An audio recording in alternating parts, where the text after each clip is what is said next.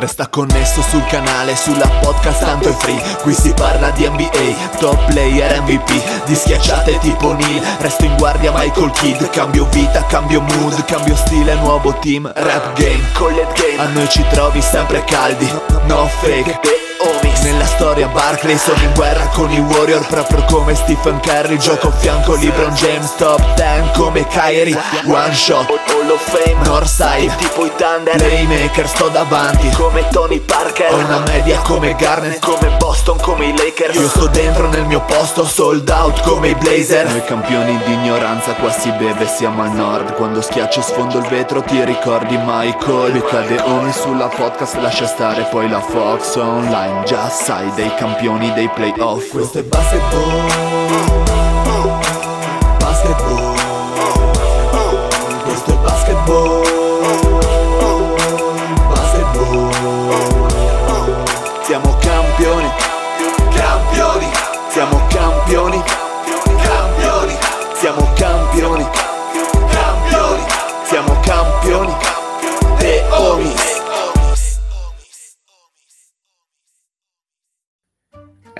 Eccoci, buonasera a tutti, benvenuti ai nostri ascoltatori, sia a livello podcast che online. No, ma come? Ma mi ha rovinato tutto. Sognavo finalmente di fare una puntata esclusivamente con la New Age e invece all'ultimo ma proprio in questo caso mi hai distrutto un sogno, hai fatto fallire il mio progetto, quindi ho vinto come tu mi insegni. Buonasera quindi dal Marione e saluto i miei compagni di questa sera in attesa forse di altre aggiunte in corsa. Eh, lo saluto per primo visto che ha rovinato tutto e saluto il prossimo insomma, uomo che legherà il suo destino a delle manette. Eh, ma cosa succede qua che arrivate tutti in questo momento? Comunque, buonasera Pat, dai, Ah, saluti.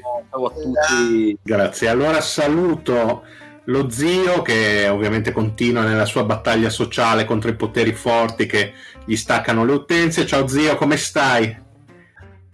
Non Maledetti stai? poteri forti, magari non farmi dire cose che potrebbero den- denunciarmi, farmi denunciare per anni e anni e anni. Non ah, di- vabbè. Mm una più una meno non è un problema dicevo comunque mi ha interrotto sull'attacco parlavo di donne belle donne e umidità quindi il mio saluto non può che andare al mitico Lore ciao Lore Aspetta che mi smuto, buonasera, buonasera a tutti, grazie per questa, per questa, intro. Vorrei salutare il buon Volpescu che era da un po' che non lo si nominava, quindi mi sembra giusto un attimo. Volpescu che, che potrebbe, sono... aver, potrebbe, aver, girato un sex tape, eh. a me rimane ancora il dubbio che sia lui. Eh.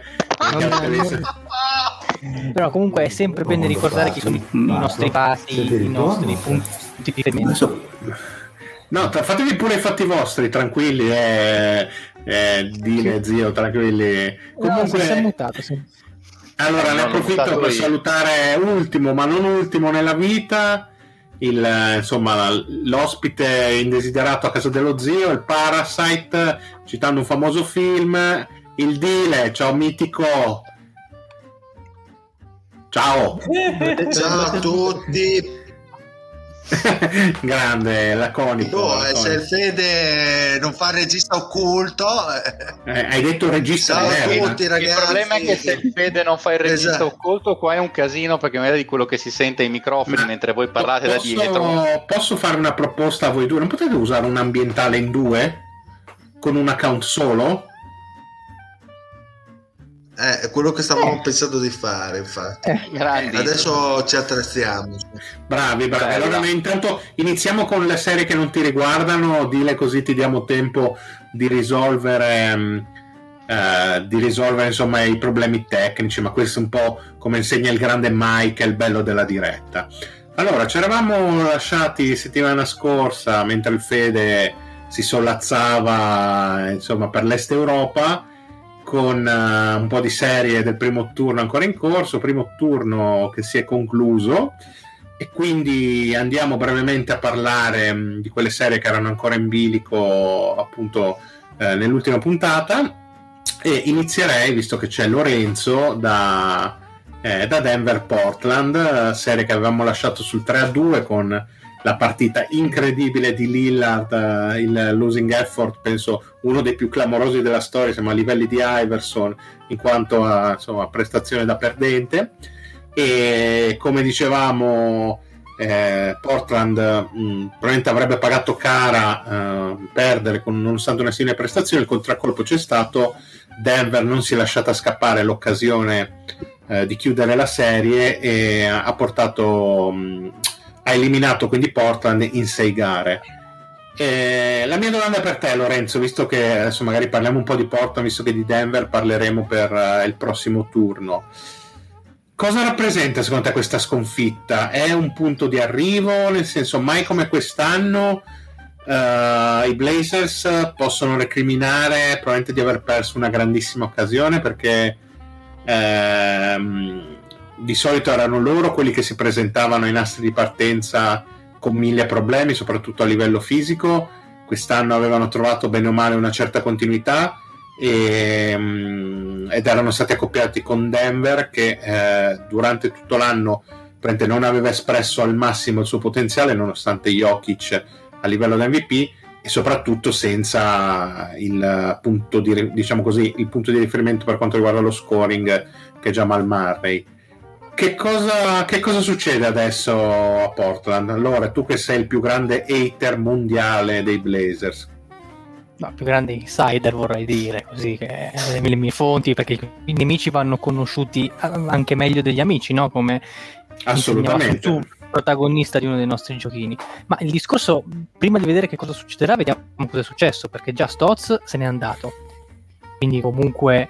E non ritorna manico... più, come direbbe Laura Pausini se non ritorna non lo sappiamo perché le vie del Signore sono infinite, però comunque è, un dato di fatto che almeno il prossimo anno non ci sarà più. I nomi che circolano sono abbastanza da far accapponare la pelle perché pare che il buon Lillard abbia chiesto eh, Jason Kidd o comunque diciamo non eh, elementi cestistiche a livello di coaching così illuminati. Ecco, quindi ehm, stiamo a vedere. Il discorso è questo, secondo me, mh, volevi dire qualcosa? Ah, ok, ho sentito un incipit, però va bene.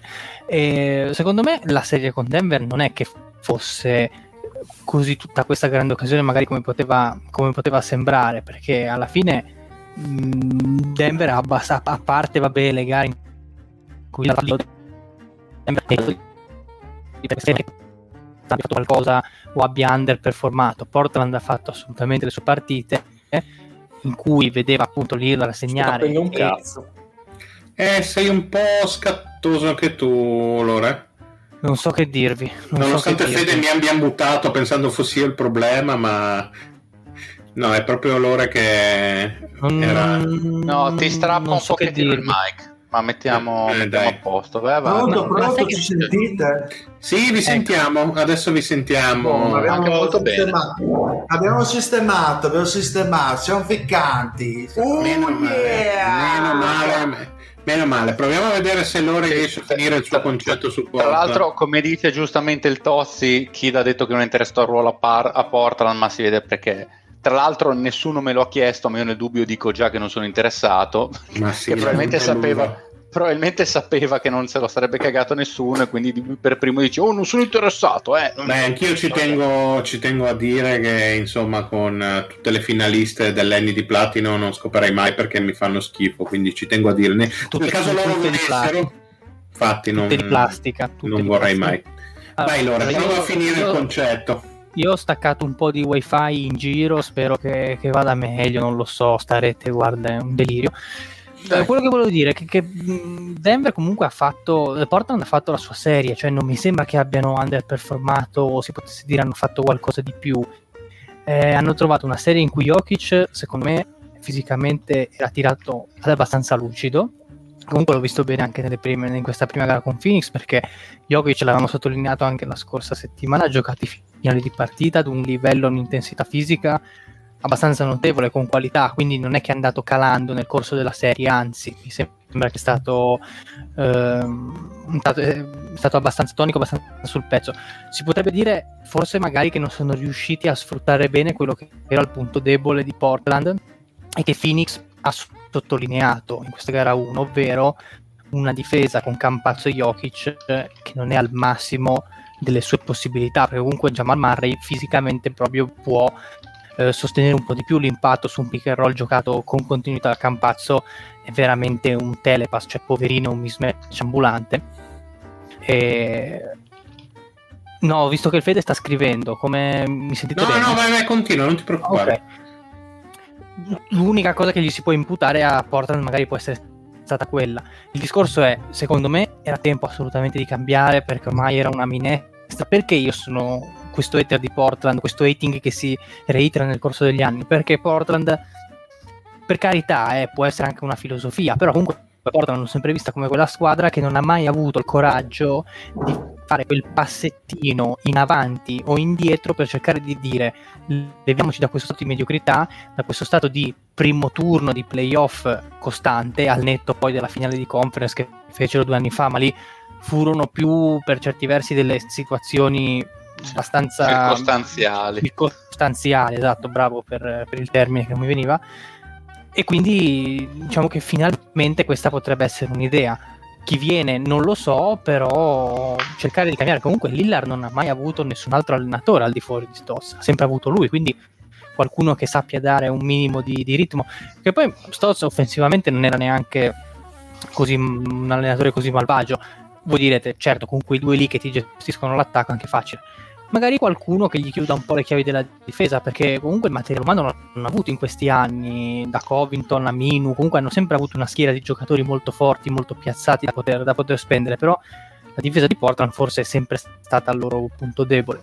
Non so voi come la vedete, io sono abbastanza fiducioso e ottimista. Secondo me Lillard rimane, perché io credo che Lillard sia molto ma che scaramantico, dai che lo sappiamo dove va Lillard. No, no, no, no, Lillard Beh, boh, è, è, loccato ancora per 3-4 anni comunque. Sì, ma un modo per tornare a casa lo trovo alla fine. Ma Lillard è di, lo aspetta. È, è di lo aspetta, il, ma il suo cuore batte forte ma, lì nel ma, centro. di New York. Comunque, dai, ti liberiamo un attimo per provare a risolvere questi problemi tecnici e chiedo agli altri se hanno qualcosa da aggiungere su Portland. Boh, eh, io sono son d'accordo. No, io molto d'accordo. La sta mangiando di buono, sinceramente. Ma di buono credo niente a vedere la sua faccia. Eh. No, sto mangiando le patatine.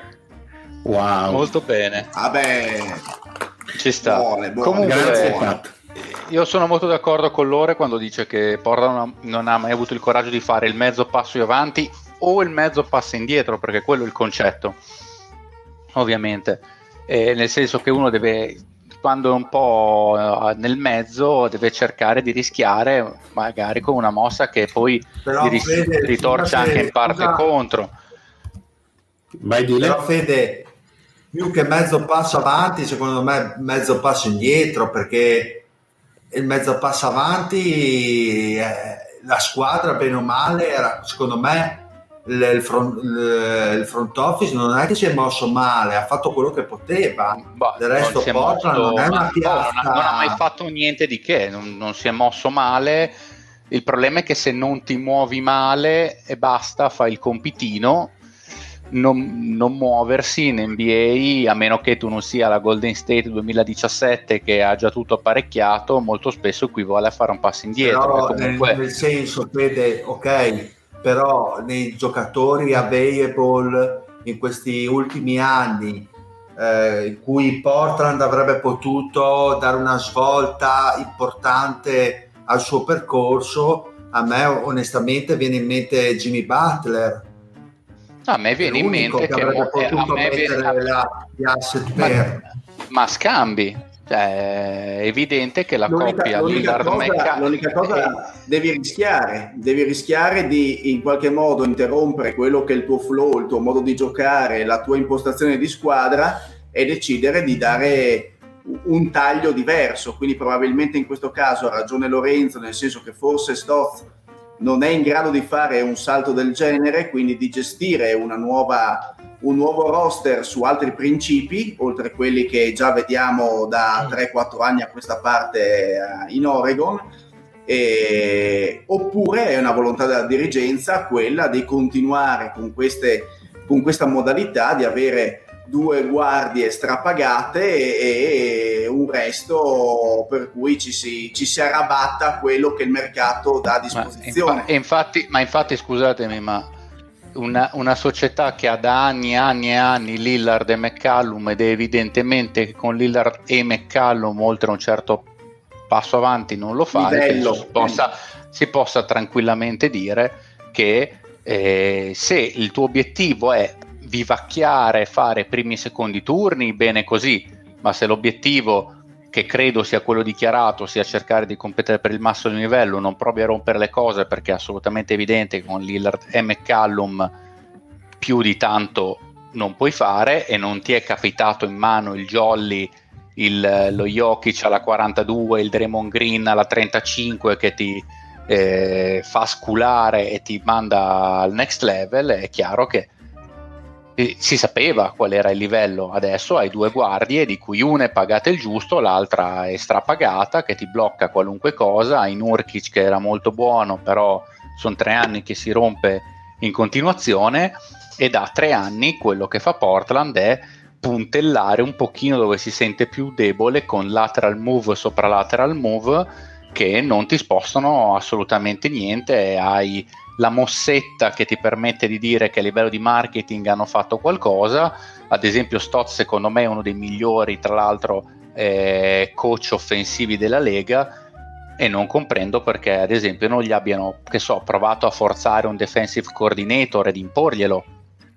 Ad esempio, per, ad esempio, D'Antoni è stato fatto.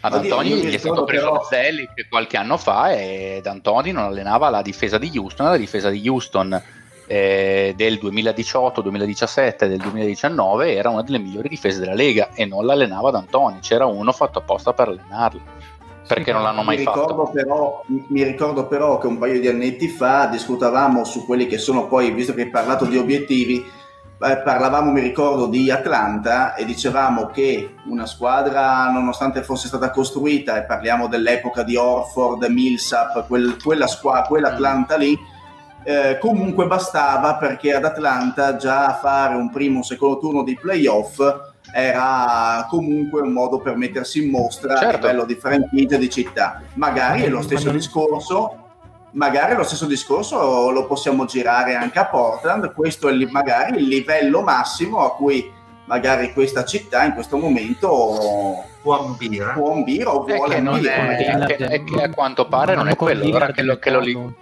Esatto, e cosa lo licenzia fare non con Lillard e McCollum.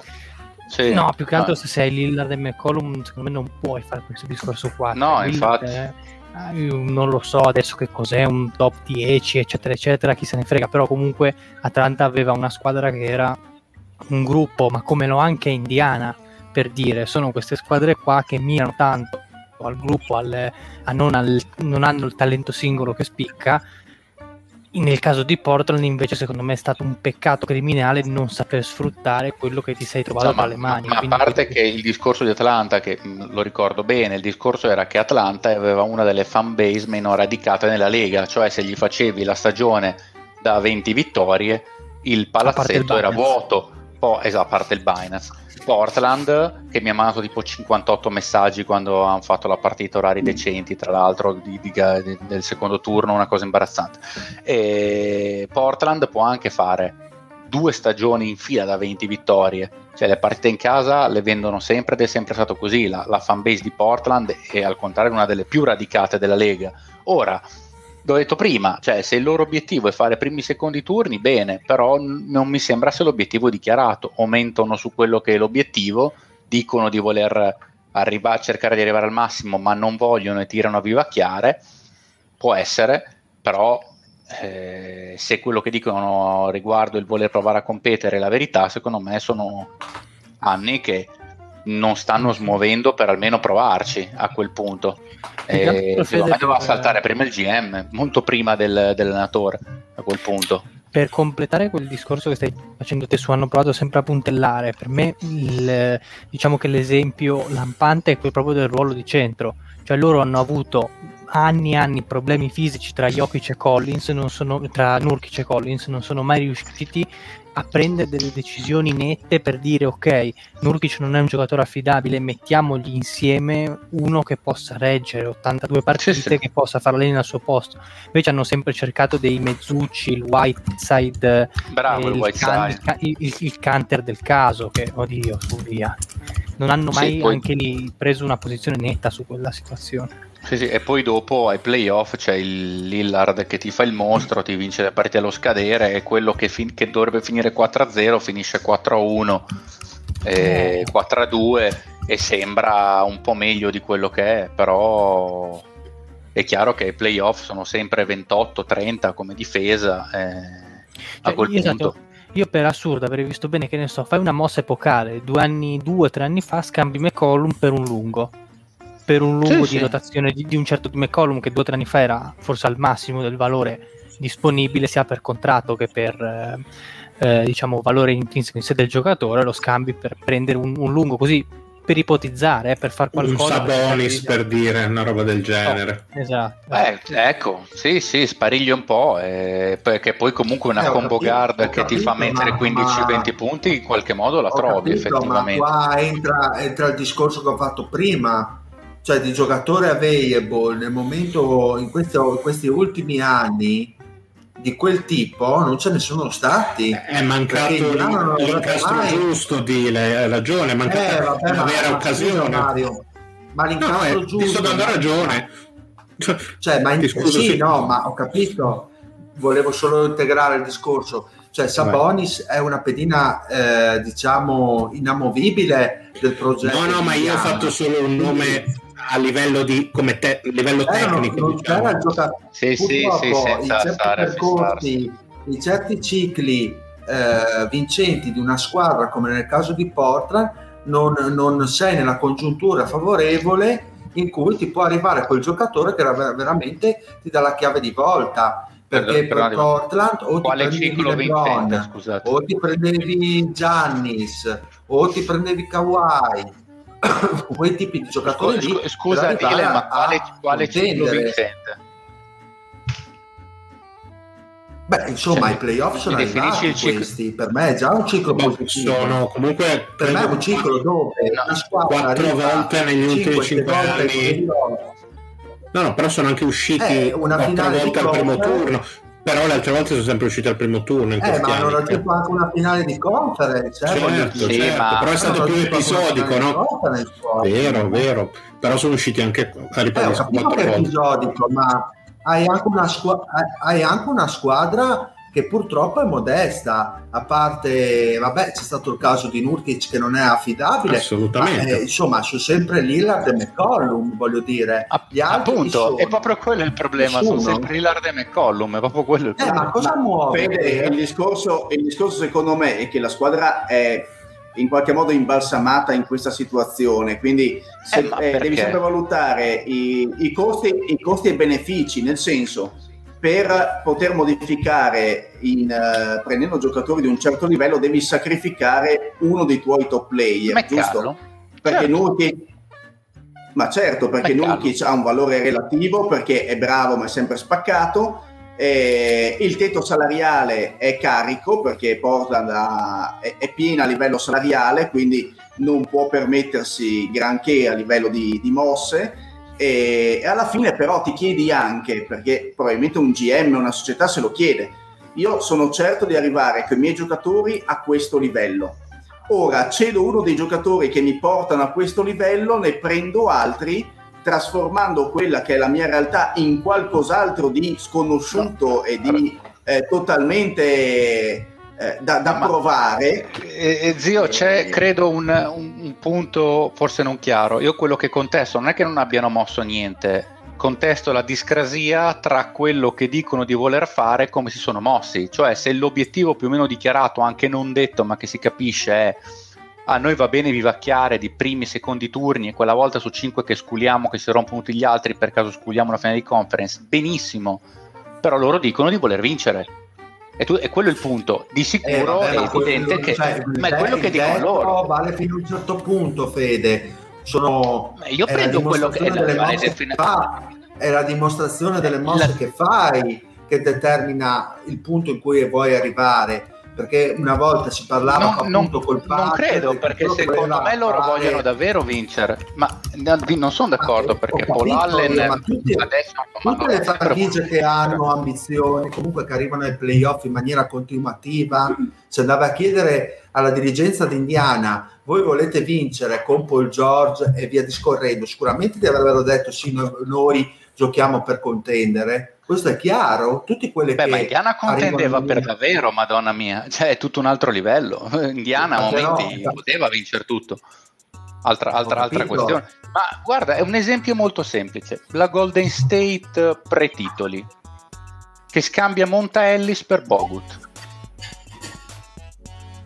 capisci che con Prendendo, Curry prendendosi più monta... il fango di tutta la tifoseria. Prendendosi in fango mio per primo tra l'altro dimostrando che non avevo capito un cazzo e avevano ragione loro. Però avevamo visto che con Curry più Monta Ellis per quello che erano le caratteristiche soprattutto di Monta Ellis che tra l'altro era un ottimo giocatore al tempo assolutamente del livello di questo McCallum assolutamente perché era uno che faceva 25 hanno visto hanno capito che che se l'obiettivo era arrivare più in alto del, di quello che erano con quella coppa arrivavano fino a un certo punto e hanno preso un giocatore che ritenevano fosse adatto invece per fare in un sistema per stare in un sistema che potesse essere più efficiente al massimo livello. E hanno avuto ragione. Quello che si contesta a Portland è semplicemente quello che sta comunque sprecando il prime di un giocatore che è chiaramente un top 10 nella Lega. È allora, uno dei più grandi clutch shooter della no, storia dell'NBA solo, io dico solo una cosa, Fede, non è che ti voglio dar torto su questa, diciamo, con, maniera conservativa di Portland di aver diretto la franchigia negli ultimi anni. Io dico, quali giocatori erano available in questo periodo di Portland in cui arrivava il playoff, se non volete mettere vincente? Mi, mi, mi, mi, viene in mente Butler, mi viene in mente Jimmy Butler. Ma no, Questi, Butler no, tra l'altro. Jimmy Butler, eh, come ma, neanche, ma, ma non, era, non, era, available per, per Portland, no, eh, tanti altri potevano essere, ma tanto Portland poteva solo tradare. Cioè, dal, dalla free agency, la, a Portland i free agent non ci vanno. Quello è evidente, a quel punto no, dico, lo scambio che fatto, ma lo scambio che ha fatto comunque Minnesota con Philadelphia l'avrebbe potuto fare Portland se avesse avuto un certo tipo di asset, giusto o no? Anche per mezzo anno, per un anno, metti quel cavolo che vuoi allora lì avrebbe potuto ah, fare, come dici te, la, la, mossa rischiosa per magari riuscire a mettere ma, il cuore al di là dell'ostacolo. Ma, ma lì non lo sai, ma lì non lo sai secondo eh, me. Allora, metti, eh, no, è che non, no, è, che non metti, è che non metti sul mercato uno come McCallum perché per vedere chi c'è disponibile devi dire oh c'è McCallum disponibile, chi si fa avanti? Allora, scusate, entro un attimo a gamba Poi andiamo avanti, perché no, esatto. Ci siamo un attimo impaltanati su Portland, la discussione si è sì, accesa. Sì, sì, e giusto per chiudere, rispondiamo brevemente a Tozzi che in chat ci aveva chiesto eh, come vedremo Stoz a Boston. Eh, Io hai fatto una faccia un po', un po particolare. No. no, però perché sai che ho detto non ci avevo pensato, ho detto no, ci avevo pensare, perché no? Dipende quanto magari Stevens potrebbe mettere becco sulla questione difensiva, perché comunque sarebbe un bel complemento.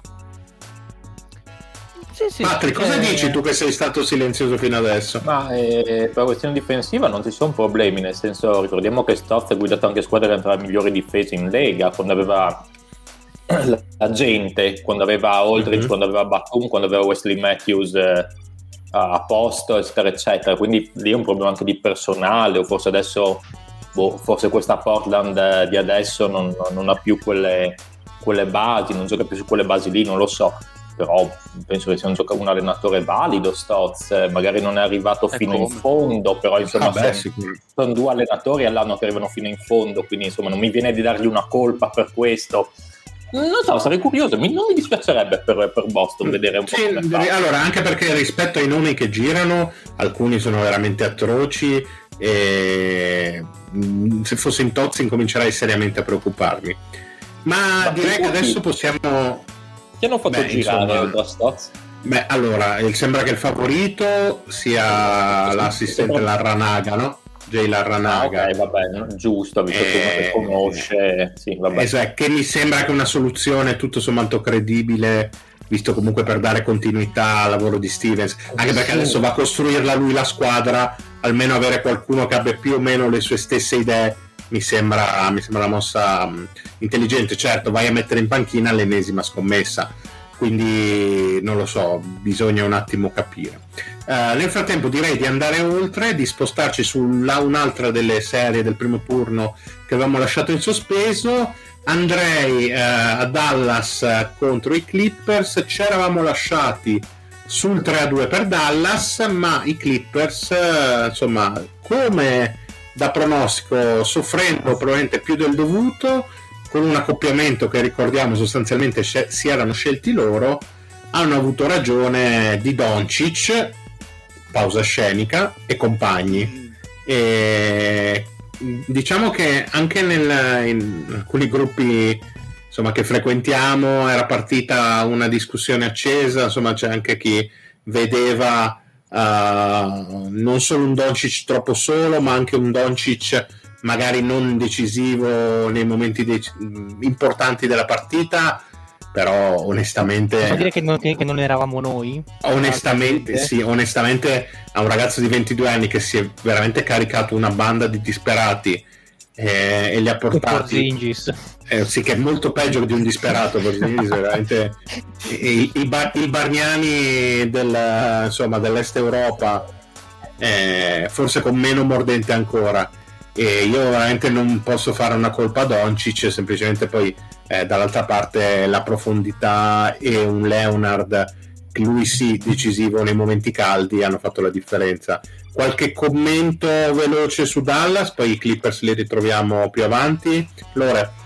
Allora se si può dare una colpa a Doncic forse secondo me l'unica mh, mm, eh, l'unica cosa che gli si può dire è magari limare qualcosa sul fisico, cioè abbassare un po' di più il tonnellaggio, che era tra l'altro un discorso che era uscito in uno dei nostri, nostri gruppi, nei nostri discorsi, perché comunque, a differenza tra l'altro di Jokic, proprio, di cui abbiamo parlato prima, arrivava negli ultimi quarti della serie delle partite che proprio non riusciva più a mettere il canestro, proprio gli, si vedeva che gli mancavano le gambe, la forza sulle gambe nei tini step back che metteva con continuità nel, nel primo quarto, anche solo eh, la forza per andare sotto, prendere, prendere posizione, prendere ritmo al difensore. Quindi ecco, magari l'anno prossimo compito per casa, eh, fisicamente presentati un pochino più pronto, anche perché è tondo Doncic, è abbastanza, abbastanza evidente Beh, che... c'è un doppio aumento importante Doncic. Eh, eh, Beh, ma anche dei difetti. Sì, no, beh, senza dubbio. Dallas... Il difetto è che non ce l'ha triplo il mento. su, su Dallas, secondo me, anche qui si potrebbe fare un discorso simile a quello che abbiamo fatto su Portland, visto che hai un, un, un bene così prezioso come Don, ci sarebbe un peccato non sfruttarlo, soprattutto anche adesso nel contratto da rookie, che sarebbe il momento in cui spingere per cercare di mettergli attorno talento sarebbe un peccato non farlo. Il problema è che devi detonare, ma devi detonare in grande stile perché hai eh, due, due, personaggi che ti chiamano a cap un sacco di milioni e che per sbolognarli devi pagare anche tanto. Quindi, secondo me, questa serie è stata importante un po' per tutto il management e per Carlisle per far capire che de- non va bene quello che c'è intorno perché obiettivamente era uno contro quattro molto spesso e gli scarichi in angolo portavano a, eh, a triple così, ma non, spesso non convertite. Cioè, chi è stato il secondo miglior giocatore della serie di Dallas? Forse Finney Smith. Finney il, Smith. Numero, mm. il numero 10 su via. O, eh, cioè, Timardway forse. Boban no? quando, quando, fin quando ha retto. Eh, eh, cioè, esatto, cioè, che capite che sono, sono tutti nomi che ti fanno dire ok bene ma si può fare di meglio quindi anche lì fin, fin, finché sono in tempo sarebbe il caso di fare un, un'esplosione in grande stile, provare a...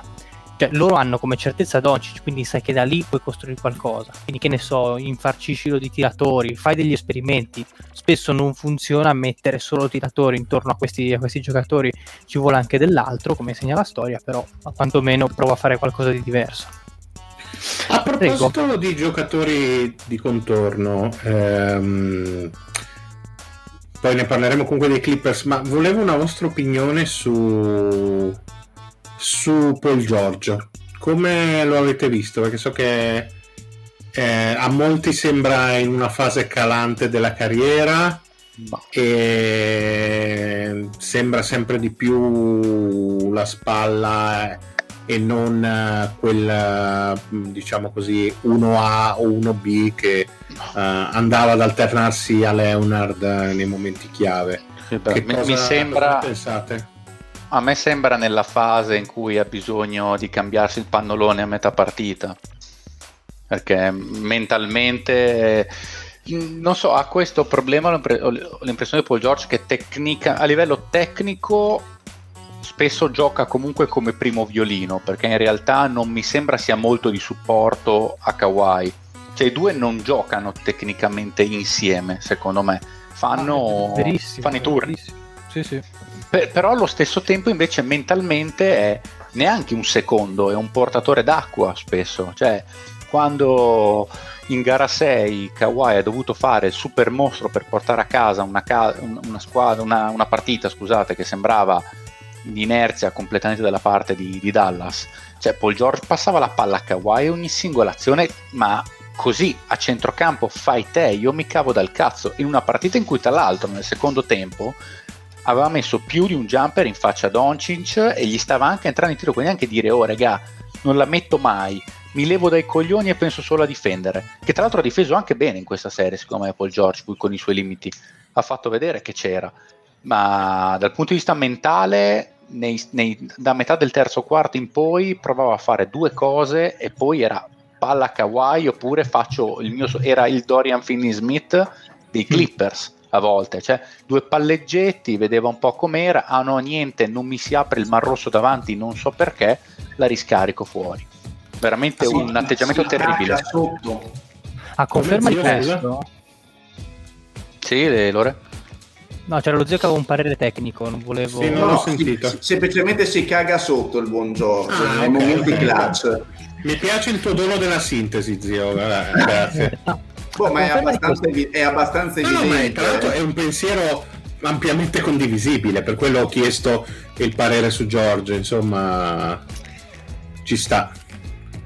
Allora, ho un Alberto... Albe che la vede un po', diver- un po' diversamente. Ha capito che il tiro, sì, però quante volte ha fatto sfondamento in attacco cercando di entrare? Io l'ho visto anche in gara 7 che proprio come lettura non, non lo so, molto molto. A parte che secondo me non è che abbia attaccato così tanto dal palleggio, devo dire la verità. Cioè, secondo me spesso quasi fintava la, la penetrazione, faceva dei gran palleggi tra le gambe e poi mm.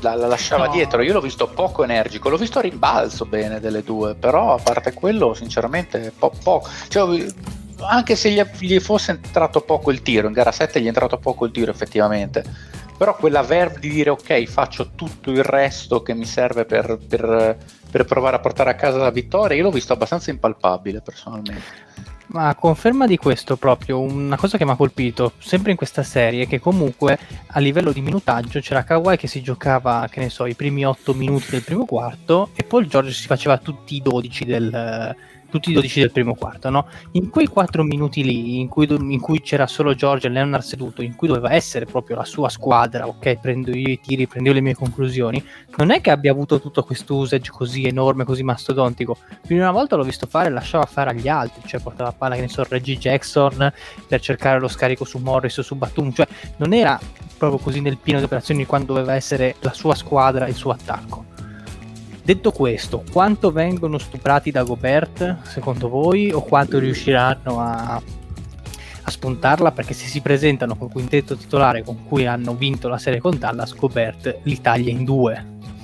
Però lì vogliono dire possono cambiare un po' le rotazioni a livello di lunghi, eh, magari dei giocatori che non, eh, non potevano tenere il campo in questa serie penso come cazzo si chiama ehm, Zubac Zuba.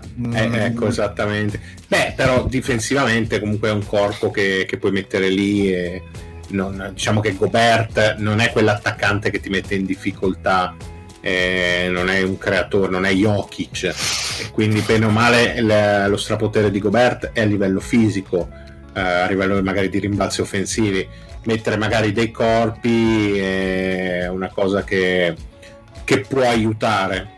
E voi come la vedete questa, questa serie? Dai, iniziamo a parlare un po' già di secondo turno. Di... Con Alberto che ci dice Clips in 6. Voi cosa ne pensate? Da, insomma, dall'angolo remoto del Friuli, dile zio, come vedete questi Utah contro, contro i Clippers? Chi va in finale di conference? Vai tu, e soprattutto dile, dile ti, ti faccio ancora uno step successivo. Chi vuoi? Chi vorresti incontrare in un'eventuale finale di conference? Chi preferiresti incontrare? Ma che eventuale? In carrozza, Phoenix, in carrozza. Beh, portate sfiga, gufata ancora, maledetti.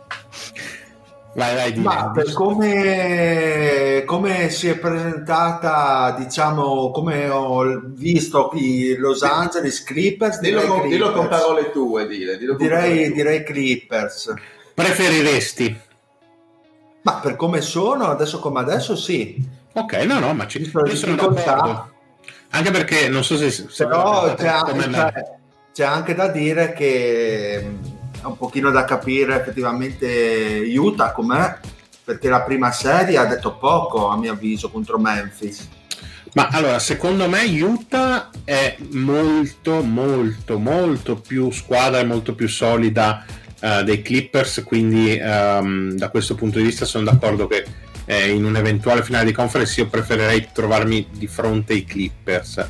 Uh, c'è da dire che um, i Clippers sono una squadra molto più pazzarella e che hanno delle punte di talento, uh, evidentemente, soprattutto con Kawhi eh, e magari insomma Paul Giorgio ogni tanto uh, può ricordarsi di possedere dei testicoli, quindi magari una o due partite può anche, può anche metterle, mh, mm, metterle in cascina. Quindi eh, diciamo che è un po' la serie tra la solidità di Utah e l'imprevedibilità dei Clippers. Ma è anche da vedere che può andare in tutti e due i sensi perché i Clippers magari prendono una bastonata che se la ricordano per sempre, ma si, battendosi da soli.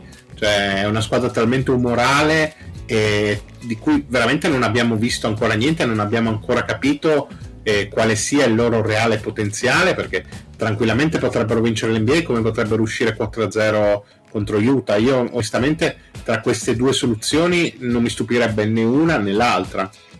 Sinceramente penso che l'ago della bilancia possa essere Donovan Mitchell, anche perché è rientrato in corso di playoff, quindi diciamo piuttosto freddo rispetto ai suoi cari colleghi di squadra. Ha dimostrato già lo scorso anno che nei playoff comunque si scalda parecchio, un giocatore che è capace di mettere su come mare i prestazioni non indifferenti in fase di playoff.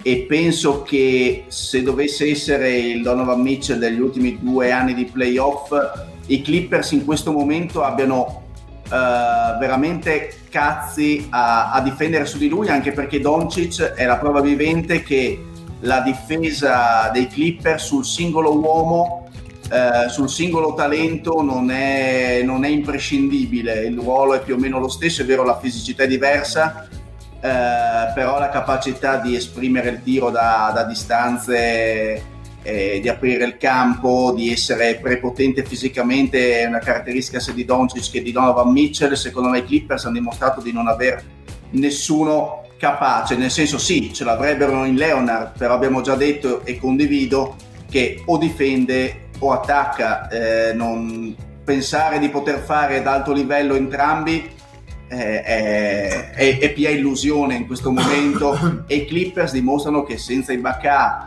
e senza un, un, un portatore di palla principale sono una squadra battibilissima e, e non imprescindibile nemmeno difensivamente eh, i jazz sono, sono, più squadra e secondo me tutto dipenderà, come vi ho detto, da, da, da quanto imprimerà il ritmo Donovan Mitchell.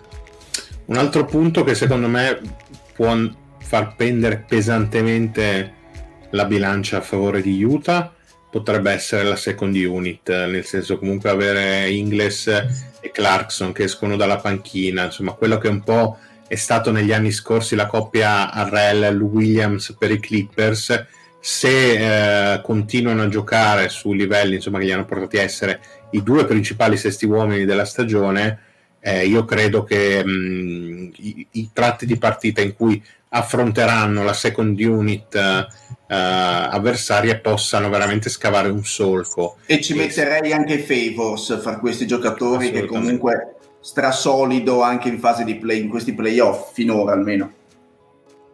Patrick, tu che cosa dici? Chi vedi favorita? Io avevo messo Utah in 6 e quindi non mi discosto. Fermi. Sì. Fermi, non hai avuto imprese, non pensi possa essere una serie, ma un, sei partite combattute oppure vedi Utah tutto sommato in controllo e uh, dei Clippers sempre a rincorrere? No, combattute ci sta perché comunque al- hanno alcuni giocatori di talento i Clippers, quindi insomma non penso che escano malamente. Sei partite belle combattute, ma maggiore organizzazione dei, di Utah. Poi i Clippers hanno fatto fatica con i Mavericks, che insomma non è che fossero sta corazzata, sinceramente. Boh, mh, mi viene da pensare che Utah quest'anno ce ne abbia di più degli anni passati. Mm non, eh, non so, mi viene difficile trovare un punto debole aiuta, sì, magari non ha lo star power cosiddetto di altre squadre, però a livello di, di gioco difensivo, offensivo è difficile trovare un punto debole. Anche, anche come dicevamo di profondità, tutto sommato. Eh. Sì, di profondità. Mh, mm, cioè, se esce Gobert e comunque Favors, che sì, sesto uomo lui eh, essere, poteva essere candidato, ma a, live- a livello di Arel che ci arrivava con l'attacco, Favors più con la difesa, quindi non perdi più di tanto se esce Gobert, è sempre un ottimo difensore dentro.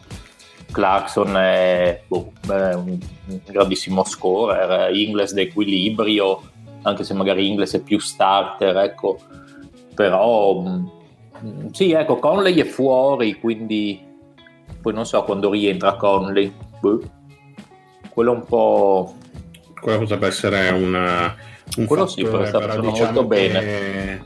Diciamo che Donovan Mitchell uh, sembra poter uh, avere grossi vantaggi dagli accoppiamenti difensivi dei Clippers. Vediamo se verrà rispolverato Beverly o se come nella serie precedente verrà, ma Beverly non è già in Cina mi sembra verrà allontanato dal palazzetto dicendo grazie ma se dobbiamo giocare in quattro, anche no.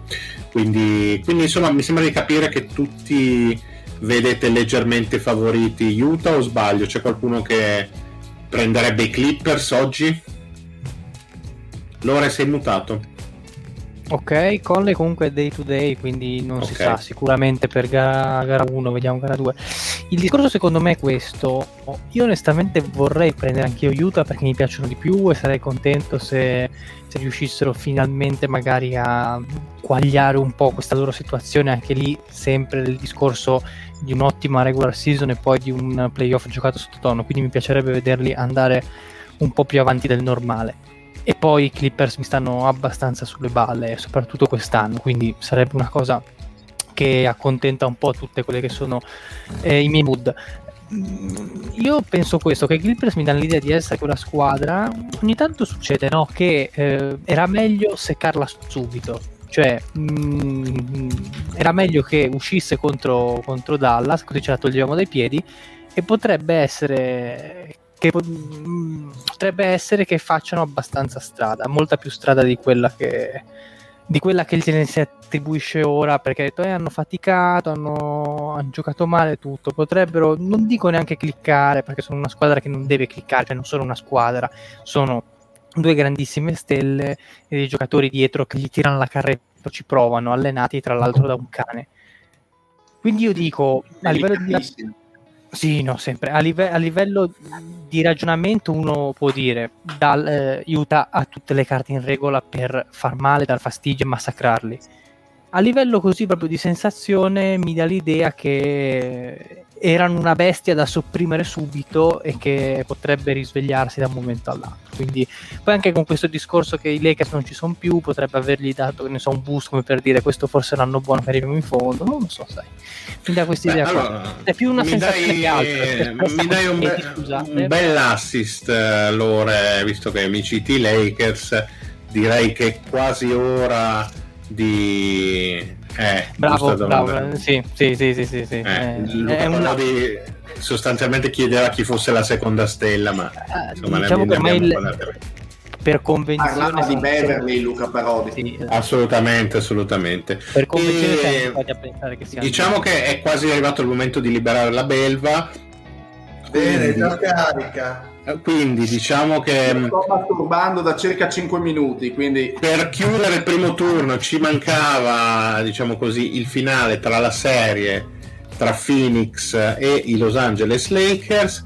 Con sommo dispiacere di tutti la serie è sostanzialmente finita nel momento della ricaduta um, di Anthony Davis perché da lì in poi non c'è stata sostanzialmente partita eh, sono stati quasi dei blowout le successive sfide e Phoenix, nonostante un Chris Paul ancora non al meglio fisicamente, ha letteralmente dominato e secondo me con ampio merito passato il turno. Eh, sono assolutamente convinto che sia passata la squadra più forte. Nell'arco di tutta la stagione Phoenix è stata superiore e nel corso della serie eh, soprattutto poi senza Davis, si è dimostrata più forte di, più forte di, di questi Lakers. Ovviamente. Ora, Crowder si sta dimostrando bestia da playoff clamoroso. Crowder uh, sta giocando dei playoff uh, assolutamente senza senso. Mi permetto di dire che non è neanche la prima volta. Eh. Mi, no, sembra uno, quello uno, proprio. mi sembra un, proprio uno no, che non da regular season, ma nei playoff non dico che alzi il livello alla Horry, ma è sicuramente un giocatore che tante squadre vorrebbero avere in delle in serie. Realtà era stato preso per quello, cioè nell'ottica... No, no, no adesso si ride, ma... Eh... No, no, ma è, no, sono è stato preso perché è bell'uomo. Cioè, voglio dire, Crowder è stato corteggiato da Chris Paul appunto per queste motivazioni qua, quindi... Ma dire, ma nessuno ti sta prendendo in giro. Eh? Tra l'altro, no. una cosa secondo me di Crowder... Cioè, vera- no, veramente cioè, non per questo una Beh, cosa veramente in stanza erano decisi tra Crowder e la camicia del Pat poi hanno detto no prendiamo Crowder perché dai forse sì, ci dà sì. qualcosa in più secondo me la cosa di Crowder che è, è veramente un il suo quid in più è il fatto che lui è un agonista terrificante. Si vede poi come eh, come ha affrontato LeBron faccia a faccia, lui veramente non ha paura di niente, forse anche oltre i suoi limiti tecnici, è un, il classico eh, giocatore orgoglioso che mm, diciamo così uh, fa della garra uh, il, il, suo punto di forza. Poi tira anche eh, bene sulle ali dell'entusiasmo e quindi il sì, perfetto trend nella partita contro Denver ha dovuto tirarne un bel po' prima di beccarle però insomma quando ha spostato Beh, l'import- l'importante è il risultato finale.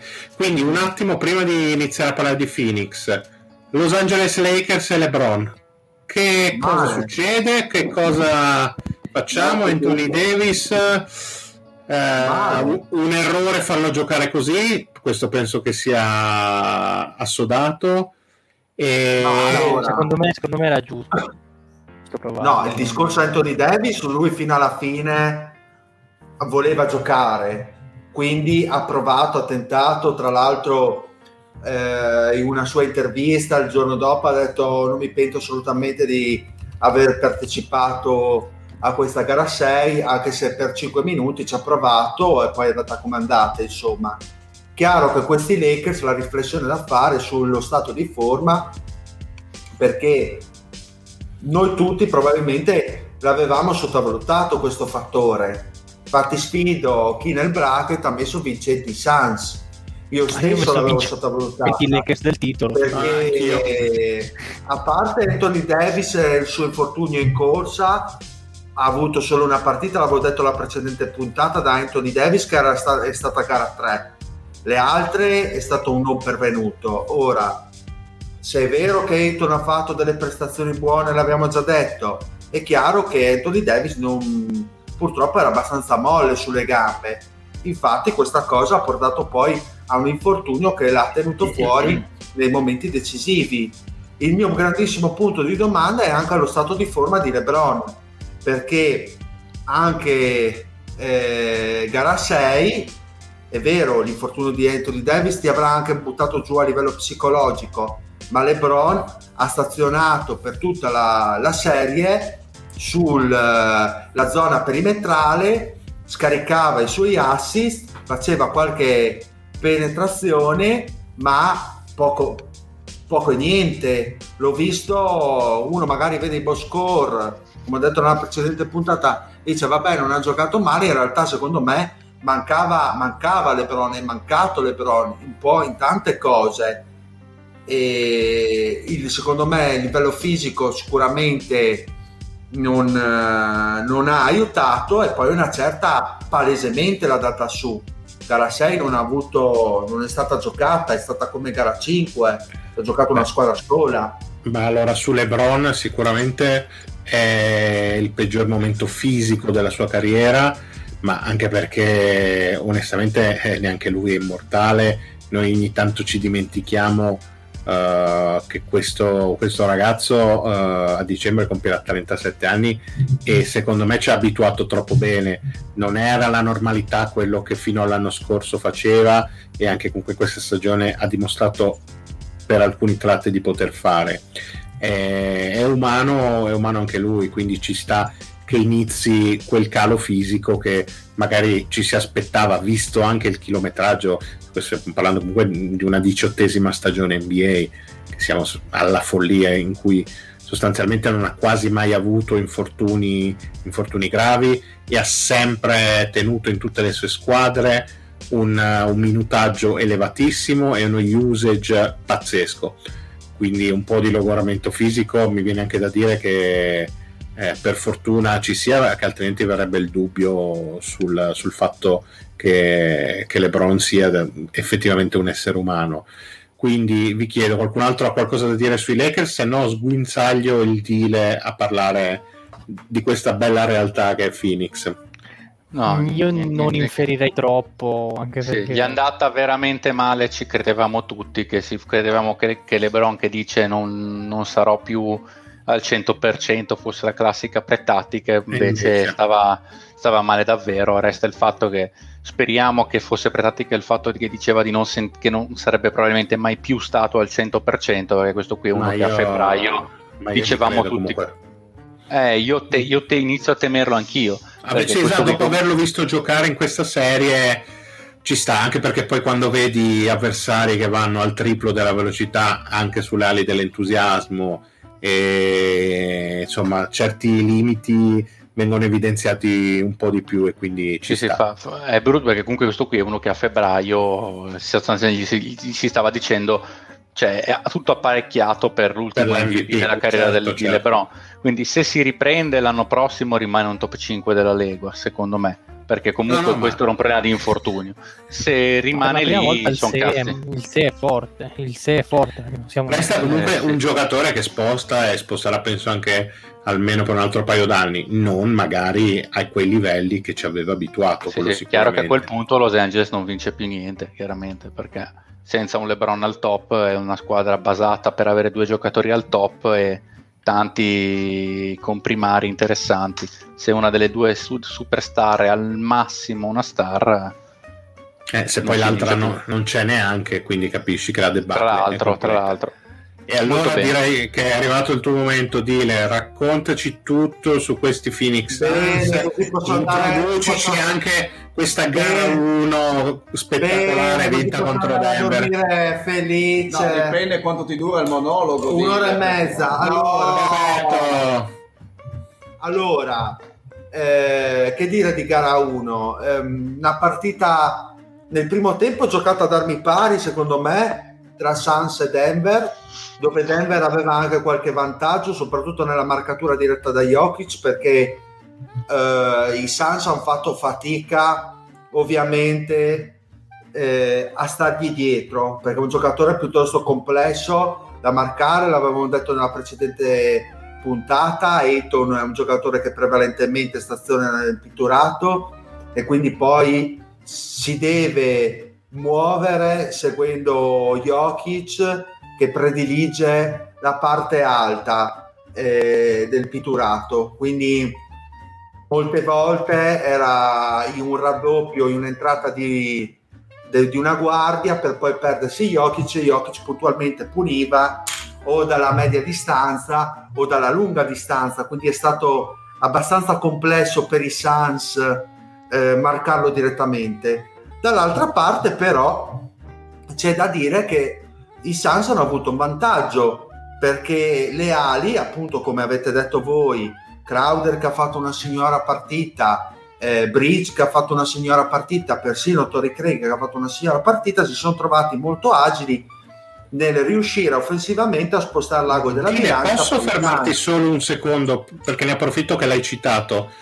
Secondo me eh, Michael Bridge ha fatto la singola giocata più importante di tutta la partita sì, quando, quando, nel terzo quarto ehm, Denver aveva fatto un break e sembrava scappare via e si era ampiamente bloccato l'attacco, l'attacco di Phoenix e lui ha forzato con canestro e fallo e da lì in poi è cambiata la partita, è arrivato un parziale incredibile e secondo me questo giocatore è Ma veramente veramente forte. Due giocatori eh, realmente importanti secondo me nella partita, ovvero Bridge sicuramente che è stato quello che ha spostato completamente l'inerzia a favore dei Suns con 4-5 giocate di fila eh, e delle realizzazioni estremamente importanti che volevo vedere da Bridge eh, dalla serie dei Lakers perché è un giocatore che in stagione si è dimostrato eh, molto efficace a livello difensivo ma scostante a livello offensivo e ha delle armi nel suo arsenale che possono fare la differenza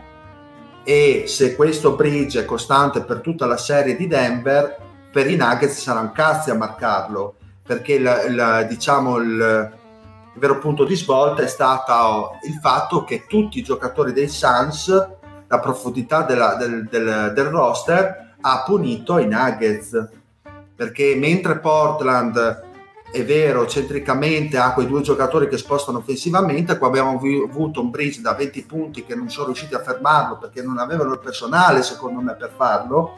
E quello anche un po' la problematica di, di, Denver perché le ali di, dei Suns sono molto più mobili di Gordon e Porter comunque ha le difficoltà a livello difensive e lì l'hanno pagate e poi secondo giocatore importante per stabilizzare il punteggio che poi ha portato ovviamente alla vittoria dei Suns è stato un po' il sontuoso al quarto quarto perché ha stabilizzato l'inerzia e dopo i Suns se ne sono andati. Chiaro è che se eh, Phoenix riesce a mantenere una stabilità a livello offensiva nella quale ci sono oltre a Booker, oltre a un Ayton che ha fatto una buonissima partita, ci sono anche questi giocatori che entrano nel, nel mazzo da giocare dei Suns, per, per Denver la vedo molto dura perché Gordon non pervenuto, Michael Porter buonissimo primo tempo, poi è sparito. Chiaro è se questi sono i Nuggets con un Jokic sicuramente a grandissimi livelli, però non eh, aiutato dagli altri comprimari o comunque con una scostanza, è logico che un, il Phoenix, che è, è stata brava secondo me sia nel primo turno e anche nella prima partita di questa semifinale a cogliere le occasioni, non te ne fa scappare una, perché questo secondo me che si evince da questa squadra. Ora la, la lettura è un po' complessa perché per finire il mio concetto poi parlate pure voi le vostre impressioni. Eh, perché i Suns da prima mi stanno stupendo come squadra, come si sta comportando a livello di playoff. Chiaro è che ti dici anche, beh, questi hanno giocato contro dei Lakers con problematiche fisiche, poi giocano con dei, con dei Nuggets che con senza Jamal Murray, dove hanno dimostrato con Portland qualche problematica. Che livello hanno i Suns? Sono bravi loro sicuramente da una parte perché un secondo posto non te lo regalano in NBA, anche una regular season con diverse problematiche interne di Covid e quant'altro, perché è stata una stagione non pazzerella come la precedente, ma particolare. Chiaro è che però si sta dimostrando anche un collettivo, come ho detto prima, che non si fa scappare l'occasione che gli si presenta con una certa stabilità e una certa efficacia. Quindi vi lascio parola a voi. Ma, Ma allora, su... è, anche no, vero che, è anche vero che Denver quando l'inerzia della partita è cambiata nel terzo quarto eh, e qui non è esclusivamente secondo me merito dei Suns ma un pochino eh, colpa delle polveri bagnate di Denver perché hanno trovato anche discrete soluzioni dal tiro da tre punti ma non ne mettevano una nemmeno eh, nemmeno provandoci tre giorni perché Campazzo ha fatto un airball dall'angolo che era libero. Ha tirato due azioni dopo ferro tiro storto ferro fuori eh, Gordon uguale Porter uguale cioè hanno sbag- iniziato a sbagliare tiri da tre in continuazione hanno sbagliato ovviamente a incaponirsi su quel tipo di soluzioni e quello è demerito ovviamente della squadra però come dicevi tu, eh, secondo me il, ehm, è un attimino da valutare l'andamento della serie poi, perché i, i Suns anche nei primi due quarti si sono aggrappati tanto ad, azioni personali, hanno avuto per certi versi anche la fortuna durante il corso della partita di prendere tanti fallo con canestro, quindi azioni ipotetiche da tre punti, da quattro punti. Eh, quindi secondo me è una partita è, è, una vittoria che però secondo me non stabilisce ancora delle gerarchie ben, ben precise, ripeto, nonostante questi Denver manchi, manchi Murray. Eh, secondo me sono più indicativi i due quarti rispetto al, al, così, al, ai minuti di, di, follia che ha avuto i Suns in cui hanno poi creato il distacco. Sono due squadre secondo me abbastanza equilibrate sul campo eh, Denver ha dimostrato che difensivamente crea parecchi spazi, parecchi buchi, dove i migliori passatori genericamente dei Suns secondo me ne approfittano e dall'altra parte Denver ha dimostrato che fisicamente possono avvicinarsi molto al ferro e segnare con facilità mancando però magari di lucidità in alcuni punti. Quindi secondo me è una serie abbastanza equilibrata. Ma allora, io su Phoenix vorrei dire che mh, mm, probabilmente non sono eh, la squadra migliore di quelle rimaste, non sono la squadra più forte, eh, non so se sono quelli che mh, uh, giocano meglio, ma sicuramente sono la squadra più divertente e quella che mh, mm, sostanzialmente dà que- quelle vibrazioni positive che ti fanno sicuramente propendere. Io credo che a livello di simpatia sia la squadra che più mi piacerebbe vedere vincere, non lo dico per il Dile, ma sicuramente è un bel progetto interessante e a livello di gioco sono sempre molto frizzanti e molto piacevoli. E mi fa specie come, come Chris Paul sia riuscito per l'ennesima volta nella sua carriera a fare, a fare un, veramente uno step a una squadra, nonostante ormai gli anni scorrano anche per lui, ma uh, ha una tale onnipotenza su quello che succede su un campo da basket, senza per forza avere un predominio fisico, che solo la sua presenza e la sua intelligenza ha portato questo gruppo assolutamente di talento, ma è ancora tutto sommato inesperto a dei livelli incredibili perché stiamo comunque parlando eh, di elite NBA. Io personalmente li vedo leggermente favoriti in questa serie se non si faranno prendere troppo dall'entusiasmo, ma un giocatore come, mm, come Chris Paul accoppiato a un altro come Crowder è, eh, sarà decisivo soprattutto in quei momenti, quando ci sarà eh, da usare un po' la testa e il raziocinio. Secondo me saranno quelli momenti in cui eh, il loro valore eh, verrà veramente a galla. Io credo che Phoenix possa vincere la serie in 6 o in 7 partite. Li vedo comunque favoriti. Per me più 6 che 7, sinceramente. Mm-hmm. Cioè, per me non è un brutto senza Murray che ti dà tutta un'altra serie di situazioni tecniche che può punire Chris Paul o chiunque eh, oppure ci può mettere un po' di fisico in più questi Nuggets non mi sembrano un accoppiamento particolarmente difficile per i Suns, nel senso che ovviamente hanno forse il, in assoluto il giocatore più forte ah, in campo, in Jokic chiaramente, però, però come hanno, accoppiamento... Però c'è Eaton, voglio dire che comunque esatto. può reggere benissimo. Esatto, e anche e dall'altra parte c'è Campazzo che ha dimostrato i suoi enormi limiti e la capacità di non saltare nessuno, quindi sì, nel senso tra lui e Mare ha fatto una bella partita. Ma certo, ha fatto certo, una bella partita certo, tra l'altro. Certo. E poi, però ha, ha, dimostrato qual è il suo livello, insomma, nel senso non è il giocatore da cui ti aspetti qualcosa. Penso. No, ma lui potrebbe tranquillamente essere un fattore dalla panchina, ma se deve essere il tuo ball secondario vicino a Jokic, quello che insomma la guardia titolare, chiaramente fai fatica nei playoff, ma quello è un problema non di strutturazione, ma di infortunio di Murray, perché esatto, il suo ruolo io... doveva essere incursore dalla panchina.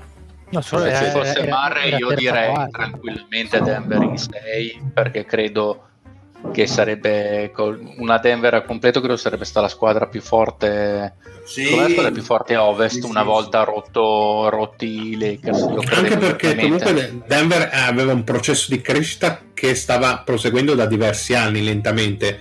Diciamo che i Suns sono esplosi negli ultimi due anni mentre Denver ha avuto una salita più graduale quindi ci stava che quest'anno avrebbero, avrebbero potuto fare quello step in più.